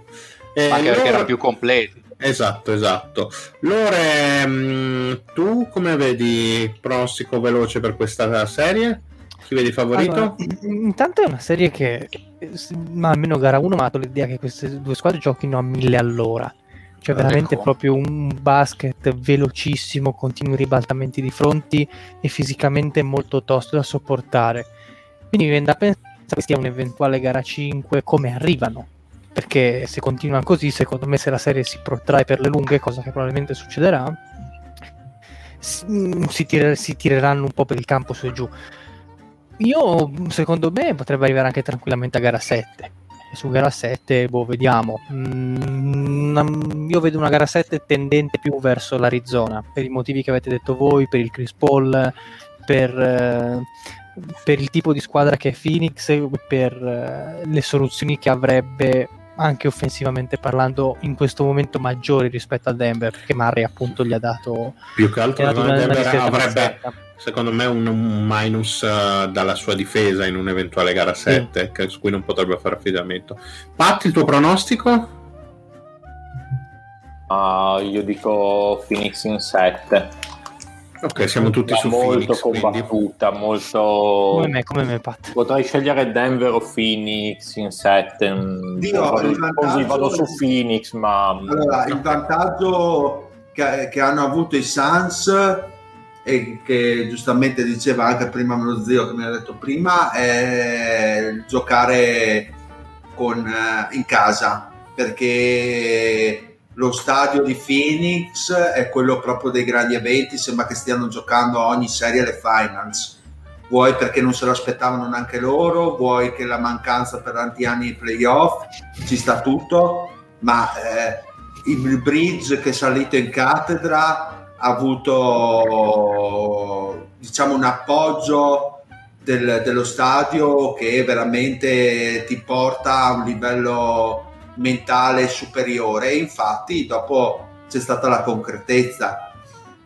E... Beh, anche per giocare in altura non sarebbe il massimo una gara 7, eventuale, no? Va bene, certo. Denver insomma è un campo difficile da espugnare da quel punto sì, di vista. Sì, sì, sì. Bene, direi che, che potremmo passare a, all'est. Cosa ne dite? Abbiamo due serie in corso Esatto, e quindi voi passate all'est vi saluto, vado a nanna ragazzi, è stato bello. Grazie Dile di essere passato. Ci mancherebbe il podcast sempre nel mio cuore. Uber Alles. Ciao Dile. Ciao, ciao ragazzi, ciao alla prossima. Oh yeah! Bene, bene, ma, salutate. Ma, ma, ma, lo rimane quel bellissimo eh beh, è a casa sua, voglio dire, ah, rimarrà bene, spero. No? Zio, Dacci un arriva, segno. Arriva lo zio, arriva. Boh, boh, boh. arriva. Allora, noi intanto andiamo a parlare di, delle due serie a est che sono già iniziate e una è iniziata con uh, Silore, dimmi pure. Ma un commentino su Washington così? Non avete già parlato su questa puntata? Sì, ma, no. ma magari volevamo allora. il commento dell'esperto. Boh, ma io avevo già parlato. Perfetto, va bene. Dopo il. cos'era? Gara 1? Gara 2, boh. Ma Basta. non ne hanno vinta una. Beh, in, realtà, in, realtà, in effetti il Patrick ha sempre detto bene o male il livello era quello, i problemi erano quelli. Non mi sembra che sia successo niente di inaspettato. Inaspettato avanti, che abbiamo vinto una gara. Sì, alla, onestamente devo dire la verità, sì, anch'io sono d'accordo. Ma eh, la stagione di Washington rimane comunque positiva, tu, tutto sommato, soprattutto per come è cominciata, eh, questo è fuori discussione. E da cosa incominciamo? Incominciamo dalla sorpresa un po' perché nella notte Atlanta è andata a espugnare il campo di Filadelfia con un grande Trey Young e e che cosa ne pensate? Che cosa mi dite di questa serie? Nessuna sorpresa. No. Posso, posso, dire cosa stanno dicendo i tifosi di New York? Ecco, questa è la prova che siamo ai livelli di fila, siamo una contender. che par- scusa, perché parli al plurale che ormai c'è solo l'ora è tifoso di, no, di io, io, al mondo? Io, io e Darietto. Vecchio cuore, Dario Grande. Prego, prego, sulla serie, avanti sulla serie potrebbe essere che, che Fila magari l'abbia un po' sottovalutata, cioè nel senso magari non si mm. aspettavano un Atlanta così offensivamente straripante perché obiettivamente nel, nel primo tempo tra Young e Soci l'hanno messa praticamente da qualsiasi parte. Hanno fa- oh, guarda chi c'è! Quanto sei bello, zio! praticamente hanno mm. tirato con delle, con delle, percentuali reali insostenibili e infatti comunque quando tempo sono stati rimontati, sono arrivati lì punto a punto, hanno rischiato di fare la frittata sul finale perché Bogdanovic ha perso una palla abbastanza sanguinosa, poi comunque ha chiuso tutto con, con, con i liberi finali. Mm, io non so esattamente come stia Bid, bisogna vedere quello, dipende tutto da, da quel fattore lì, perché Bid è è un po' il jolly che ti spariglia le carte del mazzo non solo nella serie contro Atlanta, ma forse in tutte le altre serie dei playoff, perché le altre squadre non hanno forse un, un giocatore così forte, un corpo da mettere contro i big, forse Ayton può essere un giocatore che può tenerlo fisicamente, ma dal punto di vista tecnico non, il discorso non comincia neanche. Quindi dipenderà molto da quello, anche perché Capelà è un, eh, è un signor eh, dito dove non batte il sole, ha dimostrato anche la serie con New York, quindi saranno da prendere le contromisure. Fila rimane ancora più forte, rimane ancora favorita e come ha perso la prima con, con Washington eh, non è un non è un dramma, piano piano penso che riuscirà a, a fare gli aggiustamenti del caso perché Rivers comunque è un coach da playoff, uno che sa allenare, non è l'amico del Pat, il Brett Brown, quindi mm, siamo a gara 1, vediamo, vediamo. Non so voi come la vedete, se bisogna fasciarsi la testa oppure siete tranquilli come me. Ah, dipende enormemente da come è messo in bid. Quello è sarei d'accordo con tutto se non ci fosse il problema in bid. Penso che eh, assolutamente dal punto di vista tecnico di soluzioni Fila possa abbia tutte le capacità di recuperare a, può cambiare il piano difensivo può fare un po' quello, quello che vuole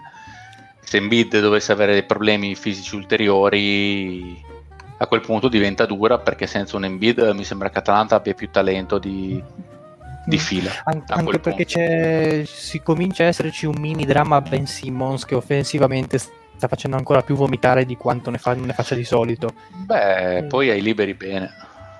Eh, ni. ni. Ma zio, abbiamo fatto tanto per, per vederti in faccia. Dici tu che cosa ne pensi di questa serie? Ma eh, sinceramente Atlanta è una squadra che mi sta parecchio simpatica, devo dirti la verità. Oggettivamente non posso che essere d'accordo con i commenti del Fede del Lorenzo, cioè Embiid è un giocatore che tecnicamente e fisicamente è superiore a, a, a, a, tutti i giocatori che possono essere messi in campo dalle due, dalle due squadre. E tutto è condizionato da, sue, da, dal suo stato di salute Simmons continua a essere quel giocatore che io avrei scambiato già, già, già prima perché eh, non, non, non, dà secondo non, me quella consistenza necessaria. Non migliora, sì? sempre, sempre, sempre, lo stesso, non migliora. No, non migliora e soprattutto mm. quando c'è da, da, da, da cambiare qualcosa, da, fare un upgrade alla squadra, da dare quel qualcosa in più non è mai una certezza, non è mai una garanzia, non è mai una sicurezza. E quindi essendo lui il, il secondo violino fondamentalmente di questa squadra, sinceramente un secondo violino parecchio scordato e spesso scordato, quindi eh, difensivamente sì, è sempre, sempre lo stesso Simmons, ma ci vuole qualcos'altro, sinceramente. Embiid da solo eh, in condizione ottimale si può spostare, basta qualcosina e fila è già un altro genere di squadra. Sinceramente, così come, come i Suns fanno simpatia e li, vedre, li, li, vedremo tutti volentieri in finale, potrei dirti la stessa cosa di Atlanta dal mio modo di, dal mio eh, modo peccato di vedere. Che, senso, peccato che Atlanta vedere... dovrebbe scalare un paio di montagne che in confronto certo, a Montefato sembra una passeggiata ovvio. di salute. Ma aggiungerei che belle però sai, è quella squadra giovane, un misto da, di, di, incoscienza e di, boh, non lo so, che però mi, mi, sta, mi sta, particolarmente simpatica, ti dico. Poi, ovvio, Patrick, tu vedi ancora Phoenix, eh, Phoenix scusate, Philadelphia eh, in controllo o questa gara 1 ha iniziato un po' già a crepare le loro sicurezze? No, no, secondo me non c'è da preoccuparsi, anche perché io mettevo Philadelphia in sette partite, anche a roster completo contro Atlanta. Atlanta secondo ah. me ha il roster giusto contro Philadelphia, nel senso che ha eh, in capella comunque un lungo buono da mettere contro Embiid, eh, sicuramente molto più che di altre squadre a est Scusa, eh... posso chiederti una cosa? Puoi stare fermo? Mi stai facendo venire il mal di mare. Che cosa? Ti, cioè, hai assunto delle sostanze? Stai, ti stai muovendo che sembri Celentano nel club della sua carriera? Secondo me. Secondo, secondo me si sta immaginando con gli abiti da sposa sopra. Secondo me ha fatto un'overdose di zuccheri perché sei iperattivo. Continua pure comunque, scusa. Sì, ehm, niente, la roster mi sembra buono per, per, controbattere quello di fila, nel senso che ci sono i difensori volendo, ci sono i tiratori, eh, il ruolo di 5 mi sembra ben attrezzata Atlanta nel suo ruolo di 5 mi sembra ben attrezzata nel ruolo da 1 c'è l'aiuto di Bogdanovic comunque a livello di, di, di di, di gioco, di playmaking, ci sono Collins, non si sa mai che Gallinari ne imbrocchi una. Ehm, Tony Snell sta tirando, stava tirando la grande in stagione, sono controllato i suoi tiri ai, ai playoff, però mh, mm, a livello di roster li vedo molto difficili da battere in poche partite anche per Philadelphia. Che comunque quindi, vedi ancora favorita. Ma sì, insomma, gara 1 può cambiare tutto. Mm, finché insomma non vediamo una gara 2, 3, ecco una gara 3 può iniziare già un po' a preoccuparsi, ma gara 1, insomma, Philadelphia è buona come squadra, a meno che Embiid, boh, insomma, non penso che abbia questi grossissimi problemi, ha fatto una bella partita, mi sembra di, di aver visto, insomma, il suo l'ha fatto, poi boh. eh, il problema principale magari è, ehm, è ancora una volta magari Simmons più che Embiid. Eh, per certi versi offensivamente eh, ma anche, anche difensivamente Simmons vale quello che vale nel senso che in un NBA dove switchi tutto puoi anche togliertelo Simmons dalla marcatura anche se è il loro migliore difensore probabilmente non, eh, che è un, un, po' quello che faceva Doncic poi che faceva Dallas sui Clippers nel senso volendo puoi toglierlo da Iano da chi andrà a marcare quindi, boh. Quindi The Homies riassumendo vedono ancora favoriti Philadelphia però sì, forse sì, in una prima... serie più lunga di quello che ci stavamo aspettando resta sì. una buonissima sensazione per queste prime serie playoff di Trae Young ad alto livello, sta rispondendo eh, discretamente. Eh zio, quanto è bello Trae Young. È fantastico. Eh. Bene, andiamo invece all'ultima serie con diciamo il big match uh, a est, in quella che uh, sostanzialmente penso possiamo definire la, uh, come dire, la favorita assoluta in questo momento eh, c'è qualcuno che pensa che eh, i Nets ad oggi non siano la principale pretendente al titolo? No, ma io eh, prima di darmi il Milwaukee per Milwaukee vedere in casa. No, certo. Eh, la mia domanda, poi per mh, mm, tirare dentro anche Milwaukee. Vedendo gara 1 mh, mm, dove sostanzialmente sono stati asfaltati nonostante eh, un, uh, un, Arden che è uscito dopo un minuto di gioco e questo secondo me è un segnale eh, veramente poco poco incoraggiante per, per Milwaukee. Uh, sono troppo forti i Nets oppure abbiamo noi forse sopravvalutato Milwaukee nell'ottica della sfida con Miami avendo ancora negli occhi la cavalcata um, dell'anno precedente quindi uh, questo, il 4-0 del primo turno si è rivelato meno, um, meno indicativo di quello che credevamo o magari semplicemente è stata una serata storta e Milwaukee, come dice Due il Pat, soprattutto, sì, parlava soprattutto da prima, come dice il Pat, um, no, ha uh, le possibilità in casa di ribaltare la serie. Uh, I Nets onestamente sembrano una macchina inarrestabile in questo momento. Boh, secondo Ma me... I Bucks che hanno un grandissimo blef. Beh, però è, è, voglio dire, Burks con difficoltà al, senza Arden, quantomeno senza Arden, di solito Milwaukee l'aveva avuta vinta in regular season, più che una questione di 4-0 con Miami, è una questione che senza Arden il roster di Brooklyn non mi sembra superiore a quello di Milwaukee. Assolutamente no. Quindi c'è qualcosa, avessimo avuto questi risultati qui con Arden, che di fatto non avevamo visto eh, in regular season giocare con i suoi due compagni perché ogni volta c'era uno dei tre che era rotto, uno potrebbe dire oh si è provato a fare una previsione, l'abbiamo cannata ma non avevamo dati alla fine, si poteva provare a ipotizzare. Così l'abbiamo vista due volte a memoria a Milwaukee contro Brooklyn in questa configurazione, erano state due delle belle partite che poi alla fine di fatica aveva vinto, aveva vinto proprio i Bucks e che si passi, va bene che sono i playoff e tutto il resto, lo sappiamo tutti, però... Eh? Cosa Lore? No, no, io mi sono intervenuto perché ho sentito un attimo di pausa, non pensavo non stessi ah. più parlando, quindi ho detto, boh... Sai cosa è cambiato rispetto alla stagione regolare in eh. Milwaukee? Middleton non marca praticamente più Durant. Durante se lo sono passati, hanno cominciato con PJ Tucker, pensando che fosse il PJ Tucker di Houston di due o tre anni fa, dicendo questo quantomeno riesce a limitarlo, e così non è stato. Gli hanno messo Holiday, che è stato scherzato letteralmente in possessi spalle a canestro.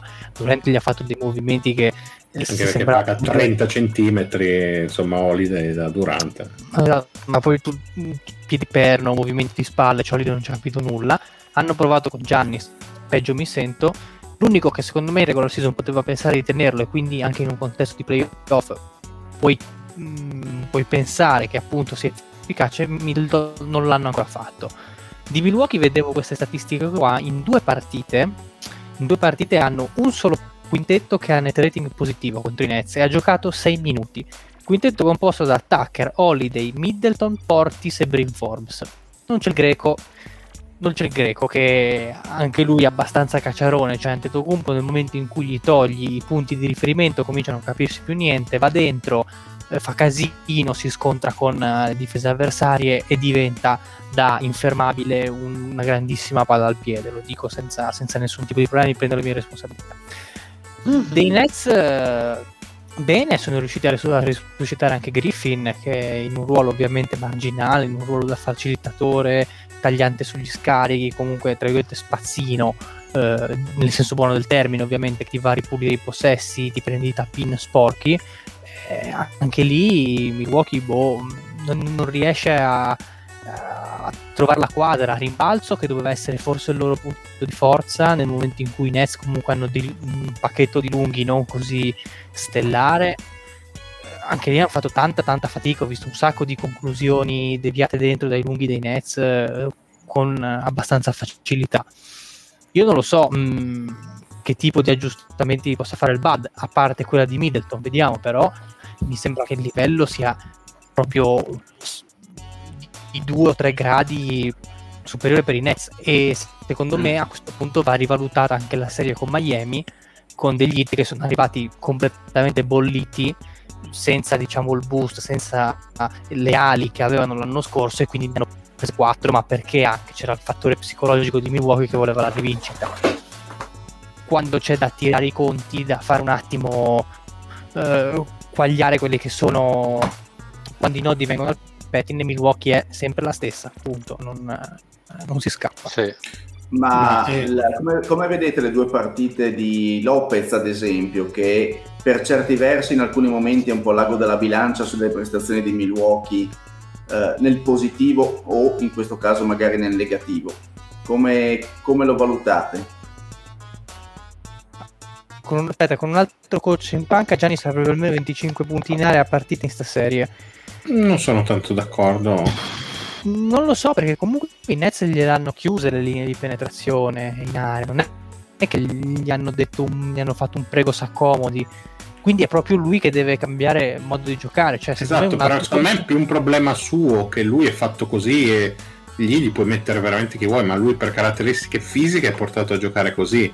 È no, un altro coach pot- potrebbe dire gioca a centro, giochi a 20 cm magari dal canestro, fai delle cose eh, molto molto stravolgenti. Ecco. Gioca Su come Lopez, Ben Simmons.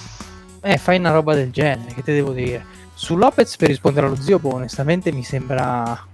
Cioè, ha della bilancia sì, però cosa gli chiedi di fare? Lopez in attacco pastura lì negli angoli e tira sugli scarichi. Se entra o se non entra, lì un discorso legato, legato anche alle percentuali e a tutto. E difensivamente chi tiene Lopez eh, di quella squadra sui cambi, su pick and roll e tutto? Cioè, eh, si trova contro Kyrie, si trova Durant, eh, si trova anche Mike James. Cioè, è difficile trovare uno che possa marcare quel tipo, in quel tipo di squadra. Claxton, non lo so. Cioè, la, la, vedo molto sbilanciata. Io già la vedevo favoriti in Nets e tutto, però vedendo dopo queste due partite mi sono cascate veramente le braccia per vedere questa Milwaukee. Cioè, se questa doveva essere una squadra candidata alle finals, andiamo bene. Poi io sono dentro avvelenato, eccetera. Due parole secondo me andrebbero spese anche su Durante perché onestamente mi sembra molto vicino alla sua massima forma, nel senso mi sembra praticamente tornato quello pre-infortunio eh, di Golden State mi sembra onestamente inarrestabile e che stia salendo addirittura di livello, cioè mi sembra veramente lanciato in questa post season. Non so come l'avete visto voi, ma a me sembra ampiamente dominante. Sì, sì, sì, sì. proprio a livello, a livello proprio anche di uno contro uno si è preso sì. tiri contro Giannis isolandosi contro di lui dicendo bene tu sei qui davanti a me sono io contro di te.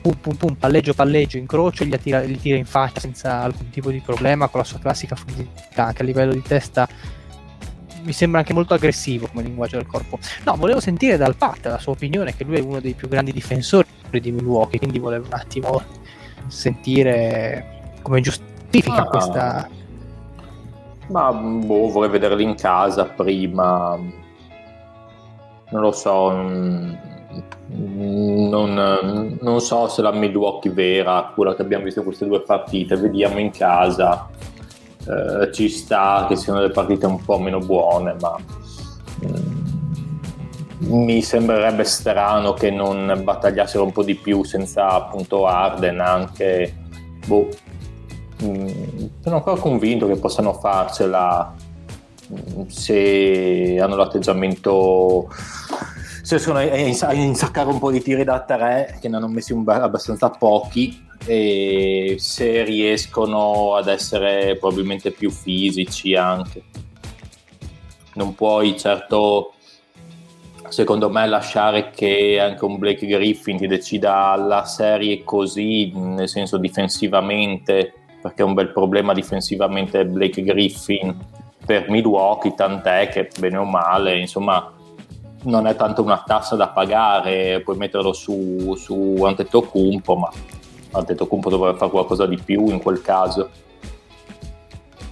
Non ha, non, questi Nets non è che siano una squadra difensivamente molto valida, insomma, perso anche con Boston una e mi aspetto che Milwaukee possa eh, vinca almeno, almeno, in casa, se non altro, che la porti a 6 gare perché non vada fuori in 4 o 5 partite.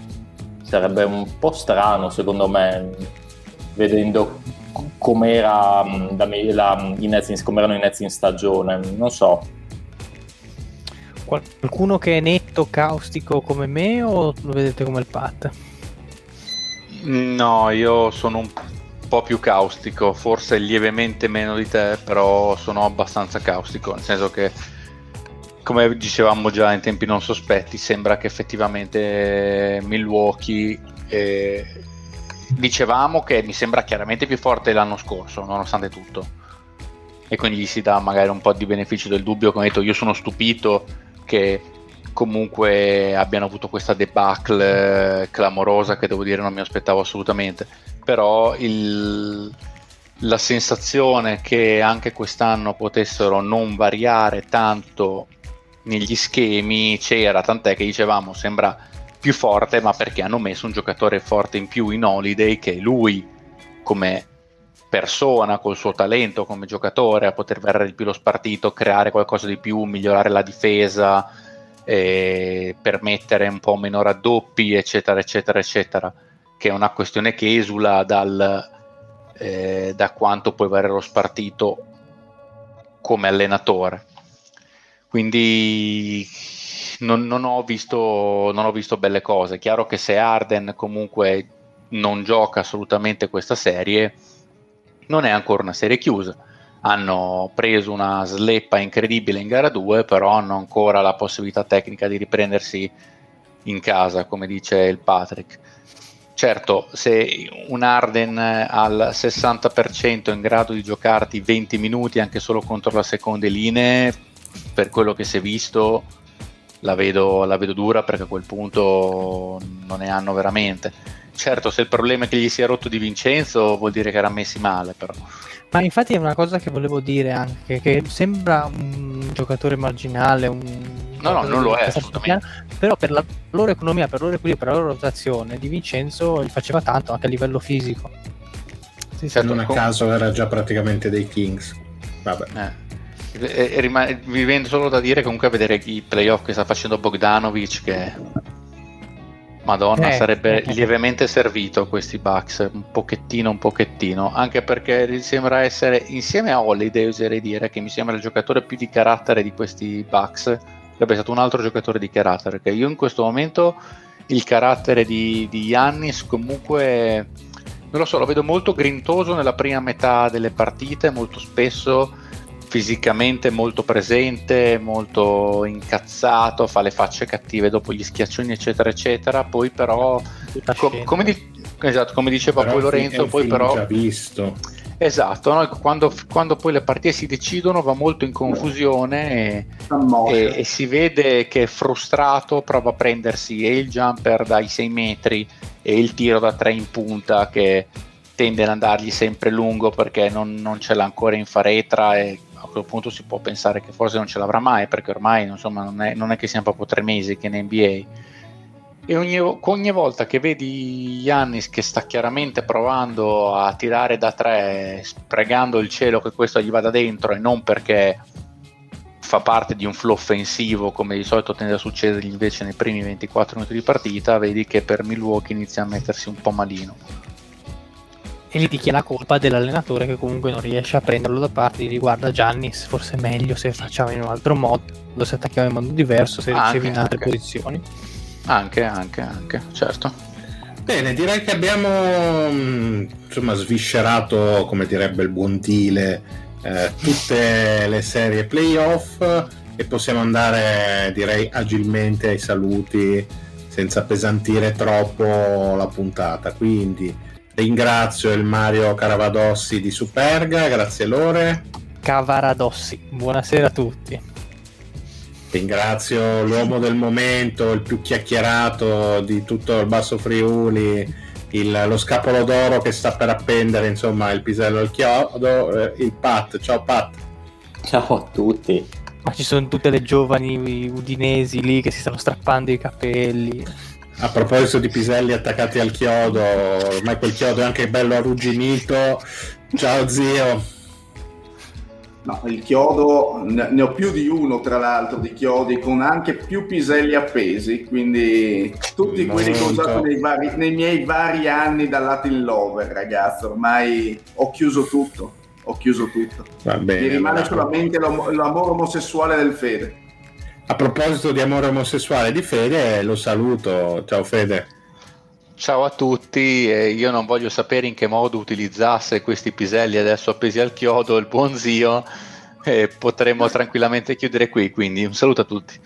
Un saluto anche dal Marione e dallo special guest che abbiamo qui, vediamo dove sei. E da Metta che a differenza di Tatone non bestemmia. Vero Grandissimo. Buonanotte a tutti. Buonanotte. Oh yeah. Oh yeah. Natasha from St. Petersburg, she was a trapezist. Ralph Vladimir